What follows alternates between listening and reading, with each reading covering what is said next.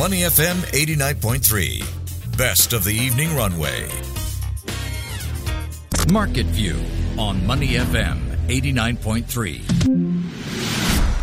That's right, you're listening to Money FM 89.3, and it's now time for Market View, where we take a look at how the Singapore stock market is likely to close for the day, the biggest movers, sectors, and companies to watch. But as always, a quick recap of how we started. Well, Singapore shares opened weaker today following overnight losses on global markets. In early trade, the Straits Times Index was down 0.1% to 3,080 points after some 19.5 million securities changed hands in the broader market. Now, off to the numbers that I have on my screen. The closing numbers are still firming up, but the STI is down 0.28% at 3,075 points. In terms of value turnover, we are looking at 727 million Sing dollars. Gainers trailed losers 260 versus 313. Top five movers by value, we have DBS, Singtel, UOB, OCBC, and SIA. And heavily traded securities included Seatrium, SMI Vantage, and Eneco Energy. Now, meanwhile, international headlines are in focus today with investors mulling a private sector survey which showed China's services activity expanded at a quicker pace in November. Also in focus today, NVIDIA CEO Jensen Huang's comments that the firm will build a network of semiconductor plants in Japan. And joining me on the line is Ken Shih, head of wealth management, Greater China at Saxo Markets. Ken, welcome. Hi, how are you doing? Doing good, and uh, I hope the same for you as well. And let's start with how stock markets have performed so far today. Ken, major bosses in Asia fell earlier, tracking Wall Street movements, and that says Analysts warn that November's rally, fueled by bets of interest rate cuts, may have gone too far. What are your thoughts? Yeah, I mean, I think overall, like November has really been uh, one for the record books. I think we yeah. can say for U.S. stocks. Um, I mean, particularly when we look at between August and October, where we saw U.S. stocks almost drop close to nine percent, but that has pretty much been completely erased in November alone. I mean, when we look at history, this was the sixth strongest returning month for U.S. stocks in the past 20 years. Um, now, a lot of this has really been on the back of mm. strong earnings data, particularly Nvidia that you kind of touched on, um, a decline in the 10-year yield um, and also, I think a big storyline is about uh, the Fed starting. Well, these people are anticipating the Fed are starting to cut rates uh, going into next year, and that's already being priced in the market. So when we look at the Fed rate monitor, I think right now is anticipating like a hundred basis points, a one percent uh, point cut yeah. uh, in 2024, um, and happening as early as um, you know March of 2024. But I think um, you know one thing that we've learned in the past, I would say year or two, looking at market expectations, is uh, people have a tendency to be on the up optimistic side. So, although I think here at Saxo we are kind of leaning towards a first half rate cut, I think 100 basis points seems a little bit on the high side. Um, and I think maybe one thing I just want to remind investors is, you know, with this kind of sudden reversal and the expectation of the rate hikes kind of becoming rate cuts, mm-hmm. it's probably a good time really to start looking at bonds um, at peak rates. Yeah. Um, I think something that's something that we've seen even at our, our trading volume here in uh, for bond trading for, uh, for Saxo Hong Kong, I think has almost doubled in the past uh, from the beginning of this year to recently in November, uh, and with a lot of the trading happening in October and November of this year. And so for a lot of clients who are still buying kind of like short-term treasuries, right, like three to six months yielding 5.4%, maybe one thing they can consider is start increasing the duration a little bit, maybe even looking at the two-year. Hmm. Um, I think yielding about 4.6%. And, you know, if there is a rate cut next year, even in the 50 to 100 basis point type range, uh, that could easily provide another 3 to 6% uplift in terms of the carry. So I think this actually really makes quite a lot of sense for investors to look into. Hmm, right. And uh, can have two parts to this. Uh, one is that you talked about looking at bonds at peak rates. Are we at the peak now? That's number one. And number two, how far have uh, the stock movements and the region filtered down to the STI today? Yeah, I think um, you know. I think I can't say for certain that we're at yeah. peak rates, but I think we're pretty, we're pretty close, I would mm. say, at this point. Um, I mean, unless we have some unforeseen circumstances, I think we have pretty much reached peak rates. Um, and then I think, you know, with the STI, I think what you kind of alluded to earlier is I think a lot of it is more about regional sentiment. I mean, yeah. clearly, you know, I think even though we have a lot of positive news coming out of China, uh, when we look across the region, uh, you know, today, whether it's the STI, whether it's a CSI in China or yep. the Hang Seng Index in Hong Kong, it's a sea of red right now. Right? not, a, not a lot, not a lot, but everyone's down like 1 or 2% today. Yeah. And I think that really kind of um, uh, kind of highlights the mood right now in the market, um, which is very, very strong uh, November.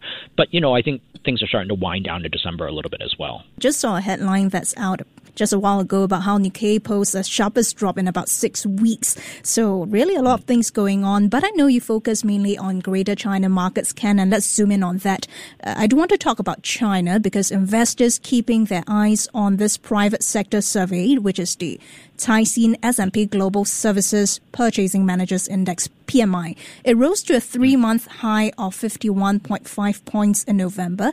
How would you interpret this piece of information along with the private sector manufacturing PMI and also the official manufacturing PMI, where we saw some discrepancies due to the composition of the surveys.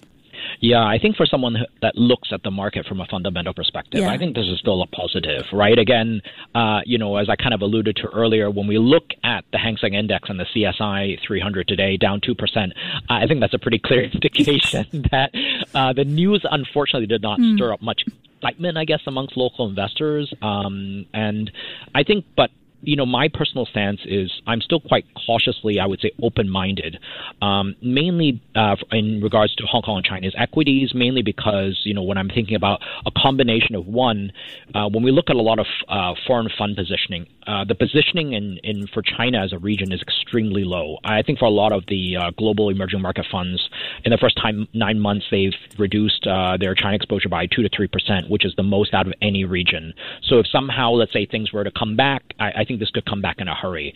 And also, I mean, although not very indicative, you know, valuations are ridiculously low at this point. I think Hang Seng Index is at eight times, and uh, CSI 300 is about 10 times for PE.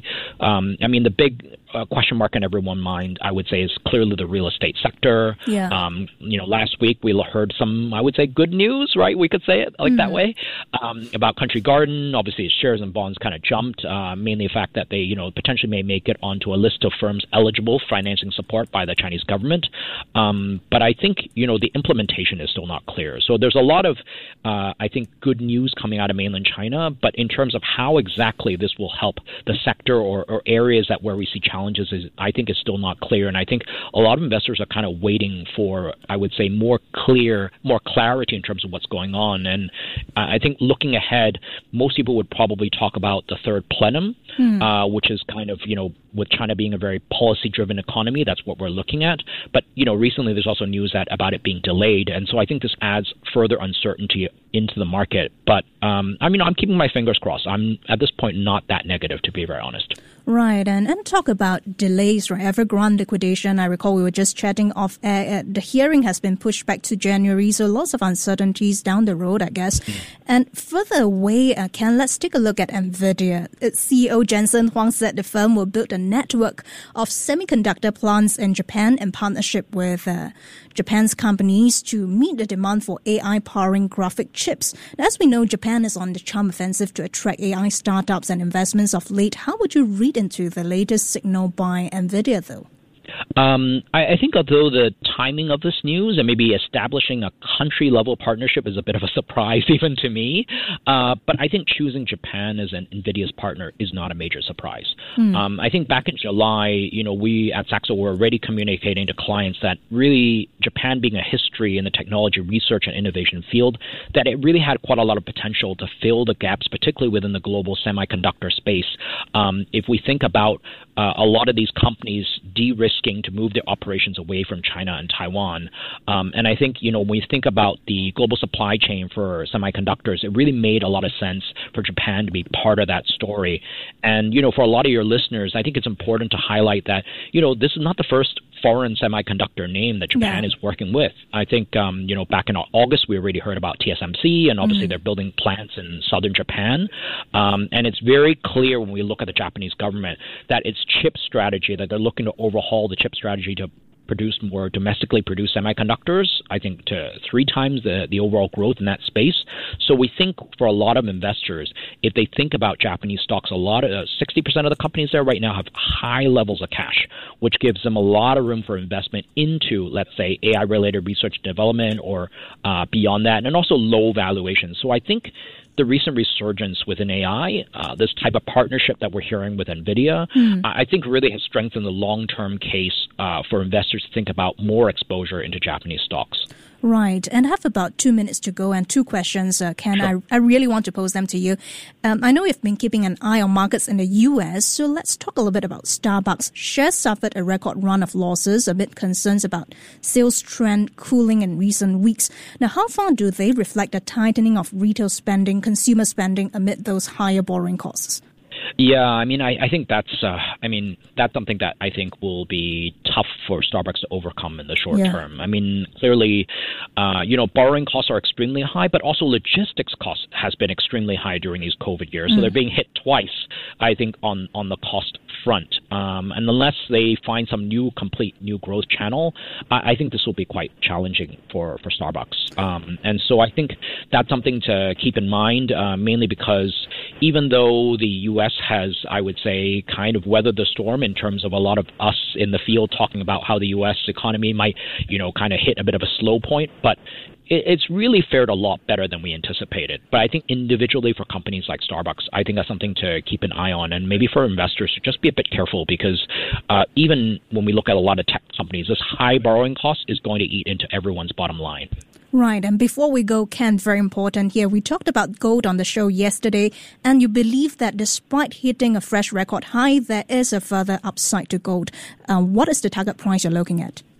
Yeah, so I think uh, gold kind of pulled back a little bit today. Uh, I think about 2,048, somewhere in that range. I think it was about it exceeded like uh, 2,100 and I want to say 30 yesterday. Um, but I think the the target that we're looking mm-hmm. at, immediate target is 2070, right. uh, and the target after that probably is about uh, 2130. I mean, again, I think you know um, this has been the story that I know people talk about, but mm. their focus is so much on the equity markets that, you know, we haven't I, I think gold is up uh, six or seven percent in the past, uh, you know, like two months, and so that's something that I think a lot of investors should uh, keep an eye on, both from a hedging perspective, but also from a capital appreciation perspective. Right. Um, and I think you know, when looking ahead, I actually anticipate that gold prices may even see higher than the level of twenty one thirty. So mm. that's something to definitely keep your eye on. Right, lots to watch. That yep. was Ken Shih, Head of Wealth Management, Greater China at Saxo Markets. Thank you very much for joining us. Thank you for having me. Before acting on the information on Money FM, please consider if it's suitable for your own investment objectives, financial situation, and risk tolerance.